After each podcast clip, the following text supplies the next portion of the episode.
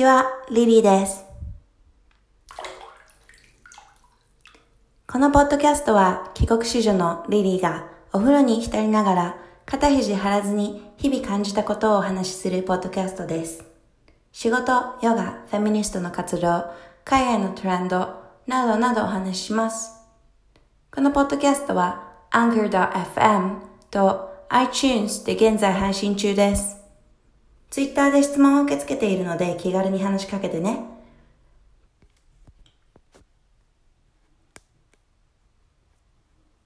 ツイッターアカウントは podcasttub podcasttub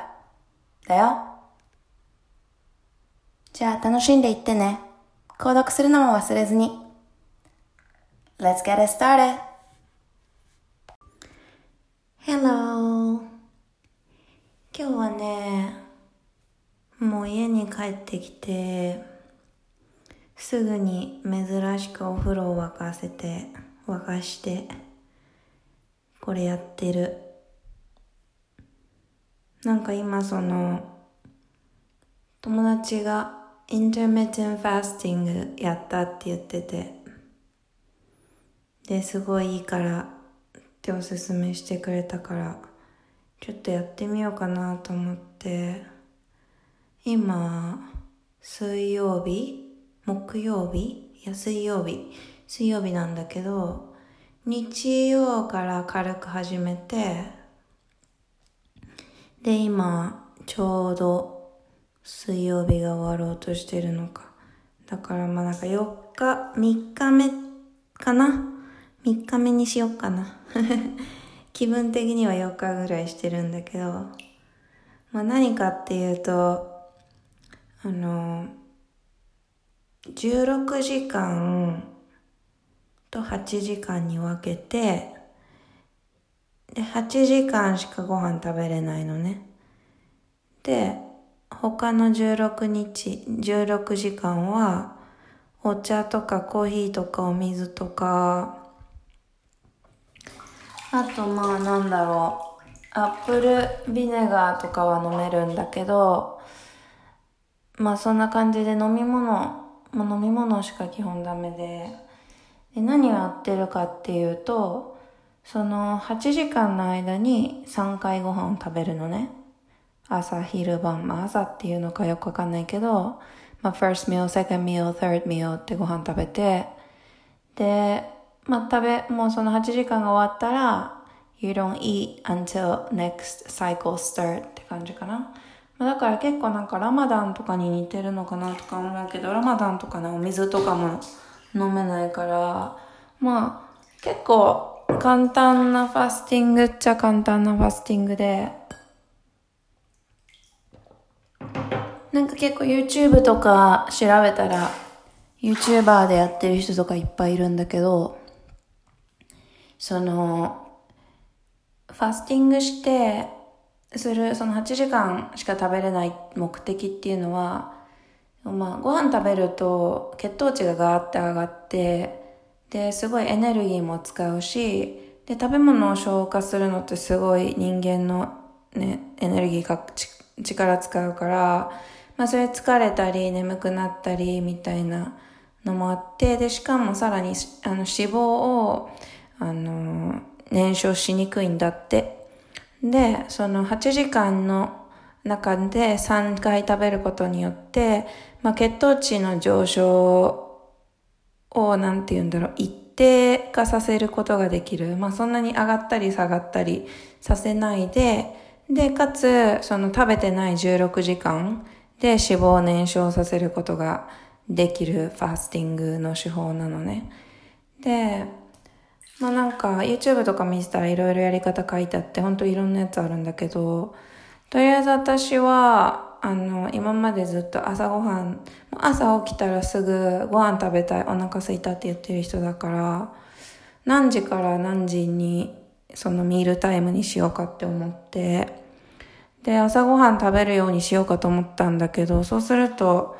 ね、例えば朝10時に食べてってやると、11、12、1、2、3、4、5、6でしょ？だから6時までに夕ご飯食べなきゃいけなくなっちゃうから、結構会社にいる時間に3食プリペアして食べるっていうのも結構きついし、かって言ってめっちゃ朝早く食べても夜お腹空いてどうしようみたいになるのも嫌だから、私はとりあえず12時、お昼の12時がファーストミール。で、間に、まあ3時とか4時とかに、ちょっと軽くフルーツとか、なんかそれなり、なんか軽いライトミールを食べて、で、夕ご飯。で、そっから8時、夕ご飯、最後のミールが8時。8時までに食べ終わってること。で、そっから、えっと、次の日の12時まで食べないっていうサイクルにしたんだけど、うーんと、とりあえず朝は、あの、ブレックプルーフコーヒー飲んでるの。だから、それはなんかね、えっと、ちょうどインターミテンファスティング始める2日前ぐらいに始めて、うん、前から試したかったんだけど、なんか、なんだかんだ試してなくて、で、会社の人にちょっといいバター、グラスフェットのいいバターをお裾分けしてもらったから、それでちょうどなんかブラックプルーフコーヒー飲み始めてたのね。で、I kind of wanted to continue doing that, so I combined two, and it seems like その Bulletproof coffee を朝飲んで、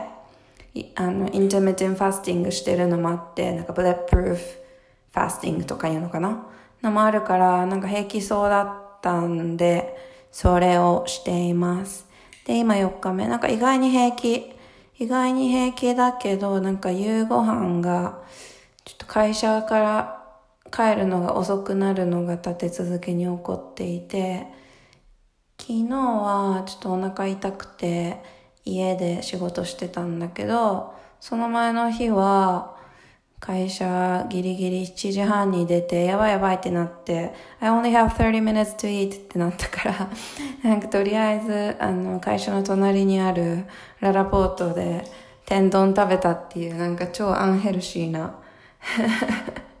ことして、で、昨日もなぜか夜ピザが食べたくなって、一人でピザーラを頼んで、しかもなんかアップルパイも、うんと、ピザだけだったらオーダーできなくて、だからアップルパイも頼んじゃって、なんか I felt like I've been eating a lot since I've started this. で、今日なんてなんか、今日もまたなんか7時半ぐらいまで会社でイベントがあったから 結局もうなんかイベントも途中で抜け出して I gotta eat ってなってで結局もうギリギリ40分とかだったか7時40分とかだったからフードコート行ってなんだろう、早くすぐ食べれるやつと思ったら、まあ、うどんだったみたいな。And it's quite bad, you know. なんかすごいヘルシーに食べようとしてるはずなんだけど、まあでもラマダンの人とかも結構夕ご飯めっちゃ豪華に食べてたから、まあ、そんな感じなのかみたいな食のあり方みを感じる、なんだろう、まあ、そういう週、別になんかちょっとダイエットだけを目的にやってなくって、まもちろん体重減ったらいいなとか思ってるんだけど It's more like I wanted to do it.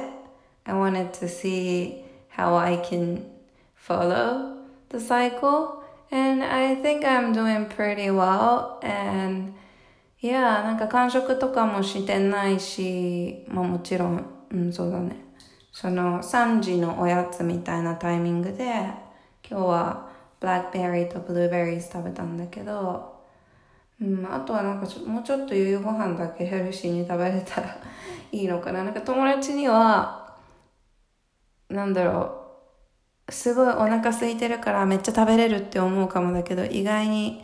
なんだろう、ファスティングしてるから胃が縮こまったりしてるし、食欲もそんなになんかすごくあるわけじゃないから、You tend to eat healthy or you tend to eat less って言われたんだけど、なんかやっぱりさ、なんかさすがに外食とかすると量が多いから食べなくていい量食べちゃって、うん、あんまり良くないかも。うん、でもまあ、その、YouTube でそのインストラクションも見てたんだけど、やり方、インターミテンファスティングのやり方見てたんだけど、やっぱりそのダイエットにフォーカスしすぎて食べれないことでストレス感じてるとなんかそのストレスでお腹周りに肉がつくらしいのね。で、that's horrible, you know? You're trying to lose weight and then you gain, you know, some fat around your waist. だから、まあなんかあんまりそんなにストレスフルに感じないで、I'm just practicing as a fasting. うん。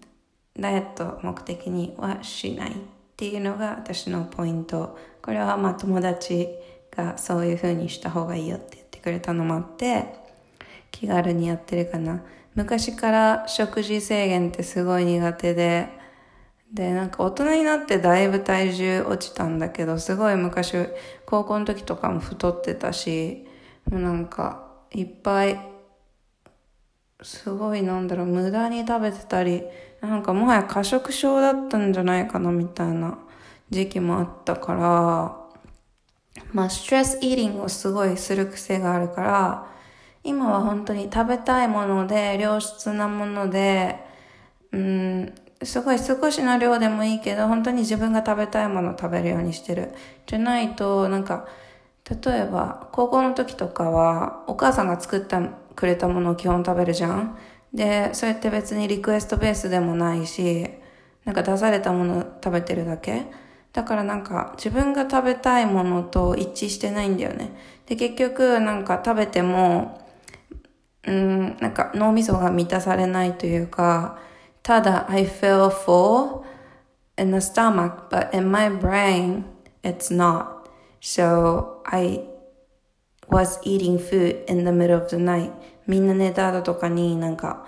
ご飯食べたりとか、本当になんだろう、味合わないで、ただなんか食べ物食べてたりしてたの。なんかその辺にあるクッキーあったらクッキー食べてとか、ご飯あったらご飯食べてみたいな。It's quite bad, you know?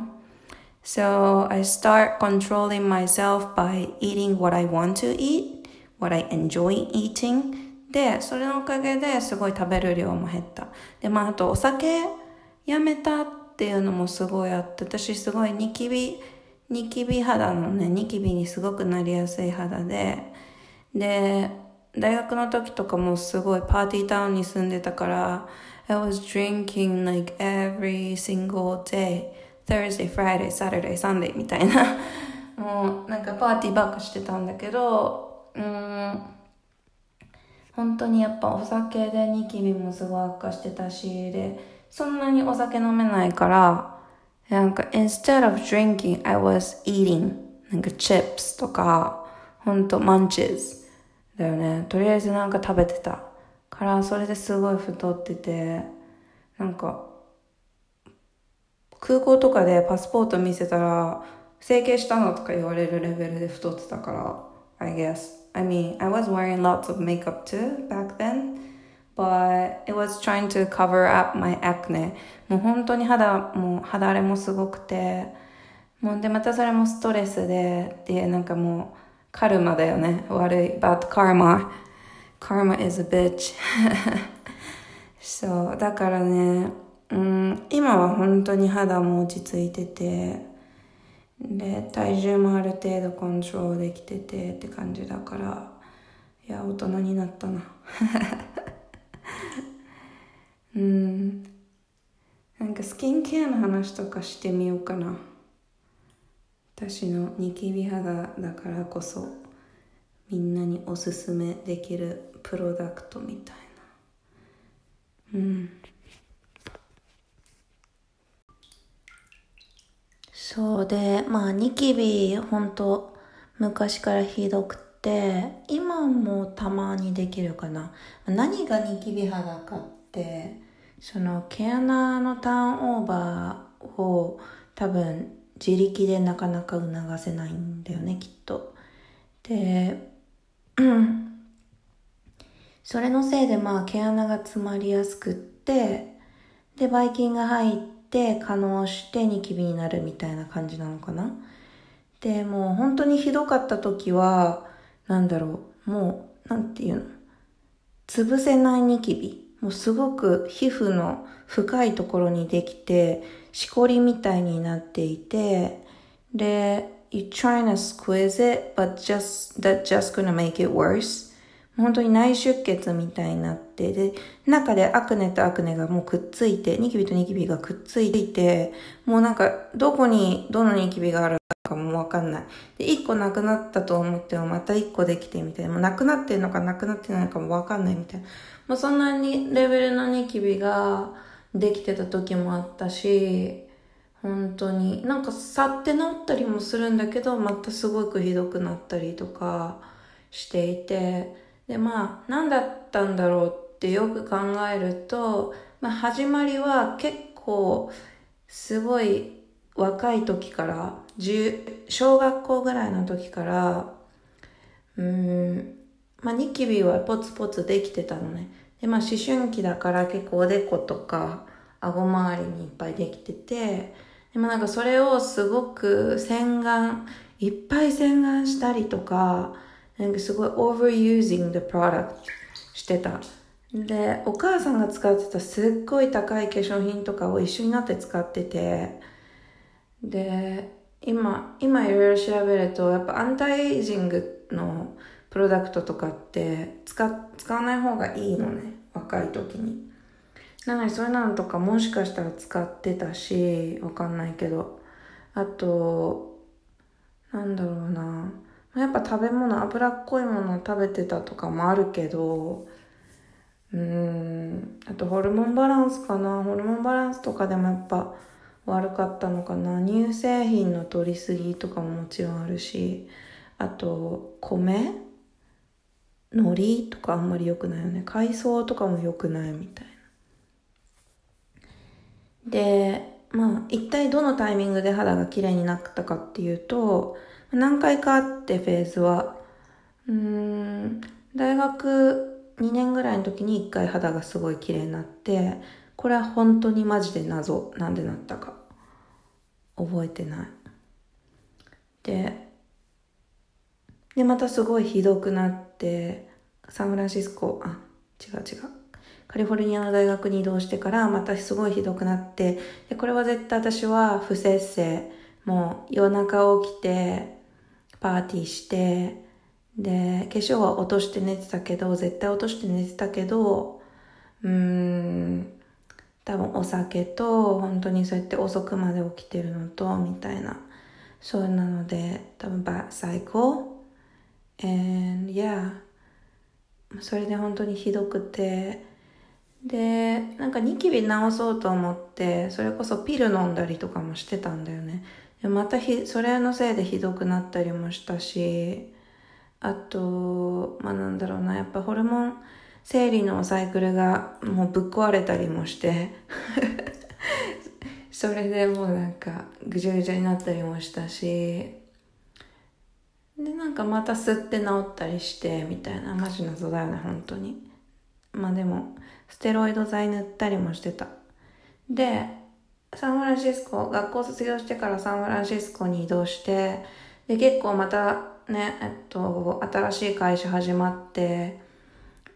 うん、なんか I wanna have a new fresh start, but I was having such a bad skin. And because my first job was driving around, そう、だからドライブめっちゃするから、すごい紫外線で、紫外線って同じく本当にニキビをこう作り出してしまうから、それも原因でまた肌がひどくなってきて、もう耐えらんないってなっていろいろ探して、そしたらなんか、イェルプで、まあ、バークレーにある、なんかすごい、うん、エステ、エステっていうか、スキンクリニックみたいな、ところがすごいレビューが良くてももう5スター中5なんじゃないかみたいな 4.8とか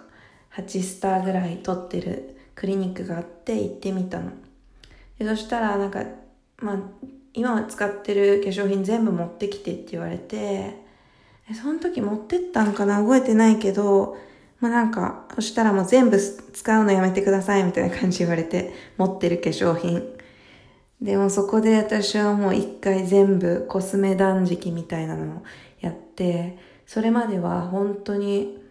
あの、もういろんな、本当に化粧品もあれもこれも全部試したニキビに効くやつとか、本当にカベレカバレージがめっちゃいいやつとか、もう何から何まで試して、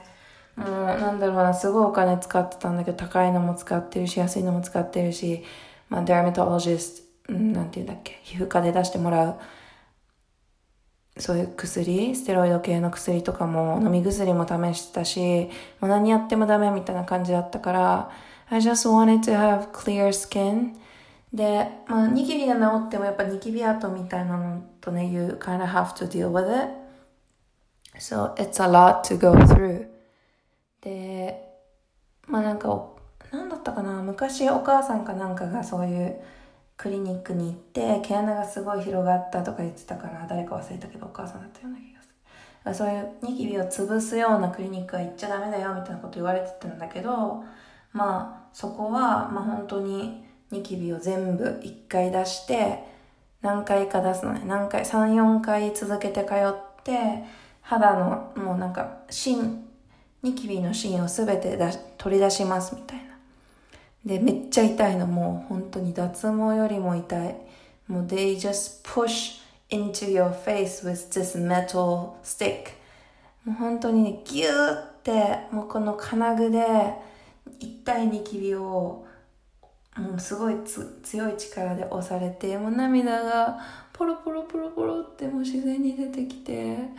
ほんと辛かったんだけどで行った後は顔真っ赤かになってもう本当に。でその2日ぐらいは太陽に当たらないでくださいねって言われて日焼け止めだけ塗って帰るのね。で you, you look at your face in your car and you'll be really shocked. I'm like what have I done to my face? ってなるんだけどでも2、3日経つと本当に良くなって、で、ニキビもだんだんだんだんできなくなってきて、本当にね、この時は、もうこのクリニックにすがるしかなかった。I had to trust them. なんかそのニキビできる時って、できてる時ってもうどんなコスメも信用できない。なんか買っては見るんだけど、Is this really gonna work? It's gonna be same. It's not gonna work. I'm just gonna have acne skin all my life ってのがもう多分メンタリティで、で、you don't feel confident and you just feel disgusting on, about your face and like everything just go down, you know? でも、もう本当にここのクリニック通い出してどんどんどんどん肌が良くなって、で、一応化粧全くしちゃダメっていうわけじゃなくて、ベアミネラルのオリジナルファンデーション、オリジナルパミネラルパウダーファンデーション、それだけは使っていいよって言われたのね。で、it's not really matte.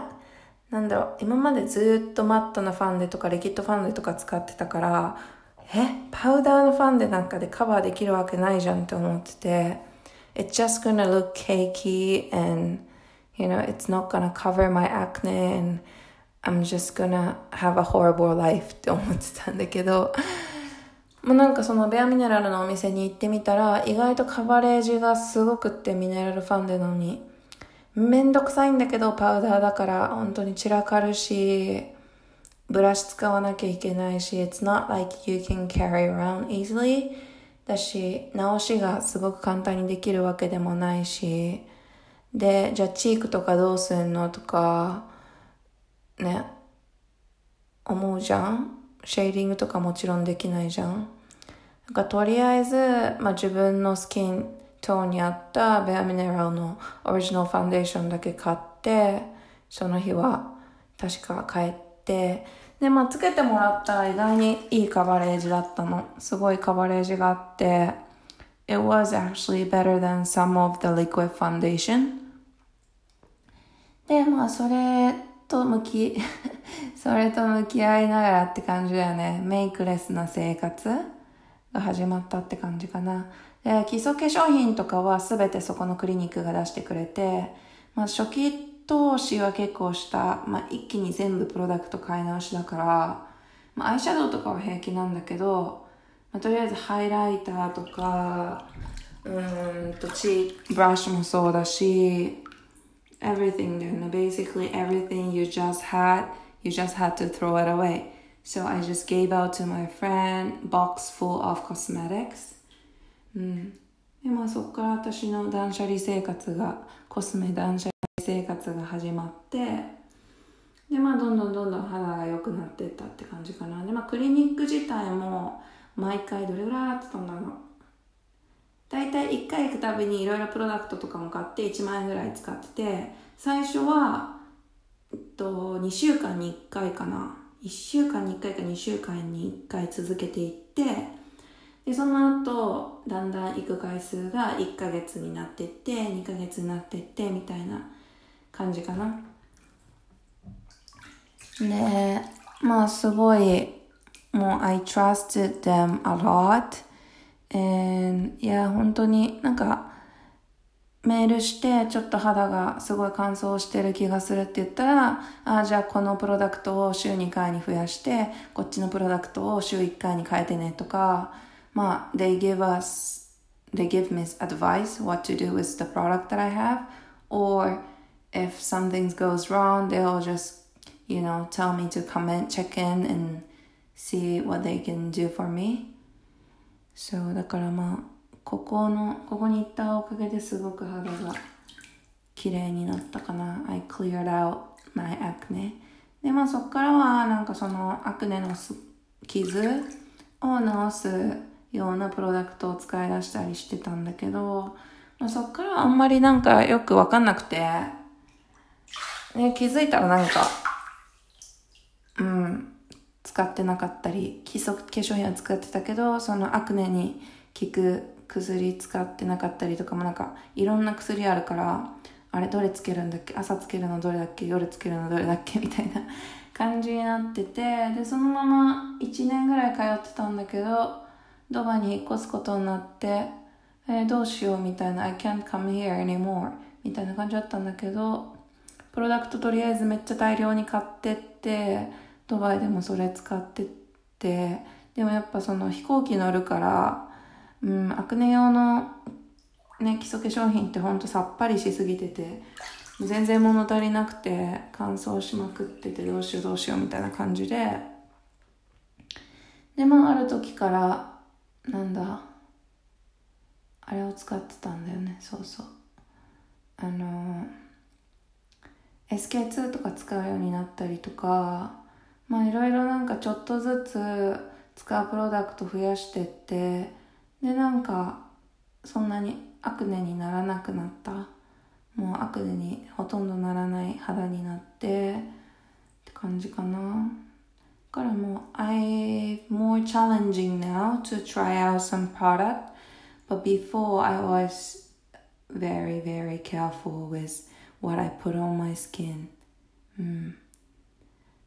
まあそっからなんだけどだから今もう本当にそのクリニックのプロダクトって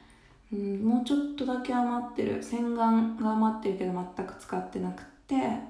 まあ、今何か何使ってるかっていうとマルティナっていうドイツのオーガニックコスメのえっとミルククレンジングシアバターのクレンジング使ってる。でこれもすっごいお気に入りでうんもう15本ぐらい使ってるかな2年2年？1年半ぐらいで15本ぐらい使ってると思うんだけどうん値段的には3000、4000ぐらいで1本。1ヶ月半ぐらい持つかな。で、一応ミネラル系のファンデーションとか石鹸で落ちますよって言われてるファンデーションはこれで落とせる。で、私はもうアクネプローンだから I don't use any products which contain silicon とか、まあ、コメドジェニックな米動ができる毛穴を詰まらせるタイプのコスメはすごい気をつけて使ってなくってもし使った時は別のクレンジングでちゃんと落とすようにしてる。そのマルティーナのクレンジングが本当におすすめ。で何がおすすめかって私あのエクゼマみたいなアトピーみたいなちっちゃいアトピーみたいなのが冬とかに結構できててでそれどうしもう痒くて痒くて顔がなんか赤くなったりしていて顎の周りとか。で辛いからあのコスメキッチンに相談しに行ったらおすすめしてもらってそれ以来ずっと使ってる。うん。ドイツで買うとね本当に安いんだけどドイツでもオーガニック系の、うん、ローカルショップとかに行かないと買えないかな。うん。いや And it's really nice. なんか、ガラスのボトルに入ってきて、ガラスな陶器みたいな、セラミックの、あの、入れ物に入ってくるから、すごい、I like the packaging too. うん、旅行に行く時だけちょっと大変だからいつも詰め替えて持ってってるんだけど、うん、本当にこれはおすすめ。乾燥肌でニキビ肌の人にはおすすめかな。で、あの、洗った後ももちもちしてて突っ張ったりしないのね。うん。から、これはぜひ使ってみてほしい。あとはね、えー、っと、化粧水はちゃんとはチャームの冬しか出てないローション使ってる。でもこれなんで冬しか出してないのって感じなんだけど、結構トロトロで、うん、もう何本も使ってる。で、今回もなんか雑誌かなんかに紹介されたらしくって、冬が終わる前になくなっちゃって、同僚が1個、あの、余分に買ったからって言って分けてくれたの、ほんと神様。うん、で、それを今使ってる。で、それと並行して、なんだろう、気分で、トリロジーのローズアンチエイジングローションみたいなのも使ってるんだけど、めっちゃもちもちしてるんだけど、これは全然肌に浸透してる感じがしないから、うん、私の中ではあんまり気に入ってないかな。で、あとは、ヘーゼルウィッチの、ウィッチ、うん、ヘーゼルウィッチトーナーっていうの。あの、ロフトとかハンズとかでも売ってるんだけど、アロエの成分とかも入ってるやつ。最近なんか夏だから、ちょっとこれでコットンパックとかしたりしてるかな。そしたらちょっとスーッとする感じがして、さっぱりいい感じ。でも別になんかミントとかじゃない、そういうなんだろう、シーブリーズ系ではないよね。うん。これも結構おすすめ。あとはね、基礎化粧品はそんな感じかな。で、前までずっとクリームはあの SK2 のクリーム使ってたんだけど、あれなんて言うんだろう。クリームじゃないんだよね。乳液？では結構ヘビーな乳液。ぺたんこのなんかちっちゃい重たいガラスボトルに入ってるやつ。これをなんかいつも免税店に行くたびに買い足してたんだけど、別に何の効果もない気もするし、高いだけな気がするから、もうやめたいと思う、もうやめたいと思ってて、で、別になんか、それ使ってニキビできたとかではないんだけど、まあなんか、そんな、これ使ったから肌が綺麗になったとか全然ないんで、早く使い終わって次に進みたいって思ってた矢先、もう勝手に次に進んでしまったんだよね。でそれが、えっと、カナダのブランドのオリ、えっと、なんだっけ、Ordinary。Ordinary の、えっと、ヒアルロン酸が入ってるモイスチャライザー。これほんと10ドルとかでめっちゃ安いんだけど、最近すごいこのオーディナリープロダクトが気になっててカナダに行った時に買ってきました 今今ちょっと使っててお試し中って感じかなうん、でも肌荒れとかはしてないから調子いいかな。あとね、化粧はもうほとんどしてなくて、ファンデーション。ファンデーションはほとんどしてなくて何を塗ってるかっていうと、えー、っと、ラロシェポゼイのフランスの、えっと、薬局とかに売ってる、ファーマシーに売ってるブランドなんだけど、日本、日本しか多分売ってない、売ってないプロダクトラインなのかな。一応日焼け止めで、で、そこに tinted, tinted color なのね。で、色は多分一色しか出てなくて、その日焼け止め3種類あって、1個は本当に無色。だから彼氏とかいる人は、これめっちゃおすすめする。本当に。I totally recommend using this、uh, sunscreen. It's really nice. And you can wash it off with soap うん。石鹸で落とせるから本当におすすめ。で、コンパクトだから持ち歩きやすいし。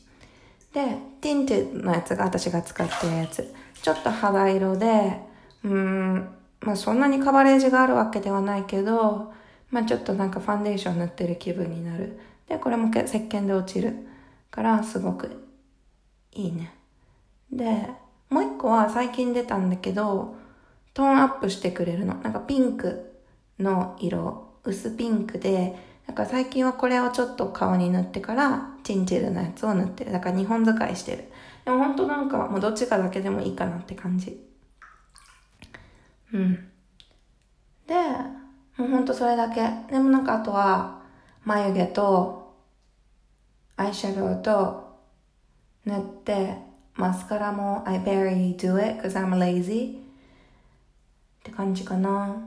なんかやっぱでも最近は顔に血色がないなと思ってきたからたまにチーク入れたりするんだけどまだなんかそのニキビに優しいチークみたいなのが自分の中で見つかってなくて塗りやすくてよれなくてでかとかつ変な色じゃなくってでニキビにならないっていうチーク探してる感じかなうんなんかグローシアーのやつとかも気になったんだけどちょっと怖くて使えなかった。I was kind of scared to use it. うん。あとリップはね唇もねめっちゃかぶれやすくってもうほとんどの口紅使えないの。で唯一使えるのがえー、っとエトボスのあの、川北さん、メイクアップアーティスト川北さん監修した、なんか、リップパレット、リップとチークパレットみたいなの、一色入ってるやつがあって、それは大丈夫だった。で、これはなんかチークにも使えるんだけど、なんかチークはちょっと赤すぎて、なんか全然似合わなかったから、I only use it for my lips. で、あとは、エトボスのリップグロスみたいなのがあるんだけど、これ全然かぶれない。あとはね、クリニックのクレヨンタイプのリップも比較的かぶれないんだけど、やっぱ最近はこのエトボスのリップが一番、リップグロスが一番いいかな。リップグロスってとこがちょっと残念なんだけど、でもなんかね、他のリップグロスよりはベタベタしない？結構ライトかな。で、あの、ビオデルマっ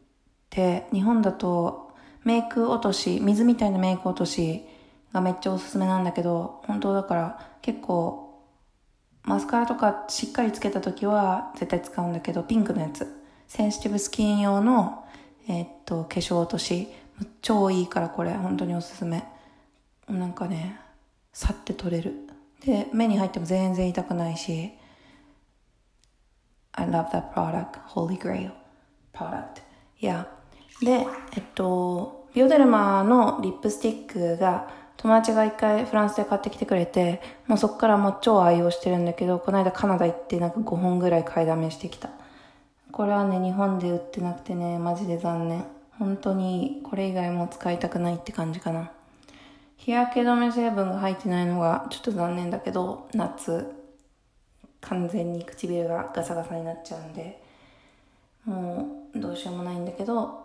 うん。このリップスティックはもう冬場は本当におすすめ。うん。そんな感じかな。私のおすすめプロダクト集は。うん、だからニキビ肌の人ぜひ、まあ、まずおすすめは、あれだね。ラロシェポゼの日焼け止め。もうこれ、うん、あの、日焼け止めやっぱ、あの、ポリマ入ってたりするのが多くって、なかなかニキビ肌なのに使うの嫌だみたいになっちゃってると、ニキビ全然良くなんないし、で、しかも本当に紫外線的だからね、ニキビには。だからこれはマジでね、みんなに言っておきたい。You should use sun, sunblock かな。あとはね、あれも言ったんだよね、この間。クレイジーだけど、ダーマペンしに行った。ダーマペン何かっていうと、マイクロニードリングって言って、結構今 YouTube、これも YouTube とかでめっちゃ流行ってるんだけど、昔から気になってて、昔はダーマローラーっていうのがあったの。まあ、なんかローラーで、コロコロコロって顔やるんだけどそのコロコロにめっちゃちっちゃい針がいっぱいついてるのでそれを顔顔の表面でコロコロ転がすことによってその針が、まあ、なんか皮膚の届いてほしいところに届いてでなんかその皮膚内の何て言うんだろう海じゃなくてなんか本当にエキスみたいなのをこう上に出してきてそれで皮膚が治癒されるみたいな方法でなんかハリウッドとかでキム・カーダーシャンとかもやってる手法らしくってキム・カーダーシャンとかがやってるのはヴァンパイアヴァンパイアなんて言うんだっけな。なんかとりあえずね血を採血すんの。採血してシリンダーに入れてであの分離させて赤血球白血球でそのなんか自分の血に含まれてる黄色い液体みたいなのを顔にかけながらダーマペンを手術するのね。そしたらもうなんかめっちゃ肌が蘇るらしくって。で日本でそのヴァンパイアトリートメントみたいなのをやってるところはなんか探したけど見つかんなくってだからとりあえずそのダーマペンをやりたいと思ってこの間やってきたの。で YouTube とか見てると顔が血だらけになるんだけど麻酔するから全然痛くなくって気持ちいいぐらいな感じらしくって。でもなんかもうやった後顔が真っ赤だから帽子持ってってでもうこそこそ帰るつもりだったんだけど全然顔赤くなんなくってえこれだけって感じだった。でもなんか顔はちょっと突っ張ってる感じで軽くかさぶた状態顔全体が。でなんか唇とかもついでにやってもらったんだけど気持ちよくってなんかもう痛いとかじゃなくて超気持ちよくてなんかハマりそうみたいになって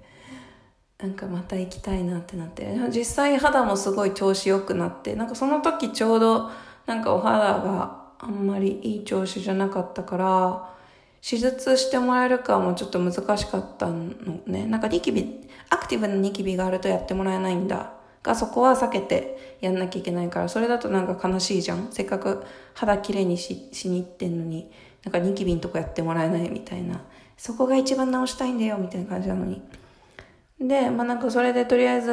まあ、そんなにひどいなんかすごいアクネがいっぱいあるわけじゃなくてちょっとなんか出来物ができてるっていうか。なんだろうな目詰まりしてるって感じがしてたから行ったんだけどすごい肌の調子良くなってトーンアップブライトンアップしたよね。これ3万ぐらいしたんだけど多分全体的で。なんかね1万円ぐらいの7000円ぐらいか。のなんかコスメパックみたいなのも最初買わされてなんかそれはなんかアンタイバクテリアとかがあるから手術手術後にまあなんか可能しちゃってたらダメだからって言われて怖いじゃんだからまあちょっと他のランダムなプロダクト使うの怖かったけど、ま、しょうがなく買って使ってみたら結構良くての気に入っちゃった。えっとね、これはね、確か湘南美容外科であった。湘南美容外科のスタッフはめっちゃスラーピー。なんか、湘南美容外科なんかすっごい汚くて、銀座店行ったんだけど、超汚いし、なんかスタッフもなんか服めっちゃ汚れてるし、肌もなんかもう化粧がとろけてますよみたいな感じだったから、え、大丈夫かなと思ったんだけど、手術してくれた女の人、エステティシャンっていうか先生、看護婦さんよくわかんないけど、医療免許持ってんのとか、どうなのか。は、すごい、あの、上手だったから、あ、よかったと思って、安心したんだけどね。いや、美容外科っていつ行ってもなんか、不思議だよね。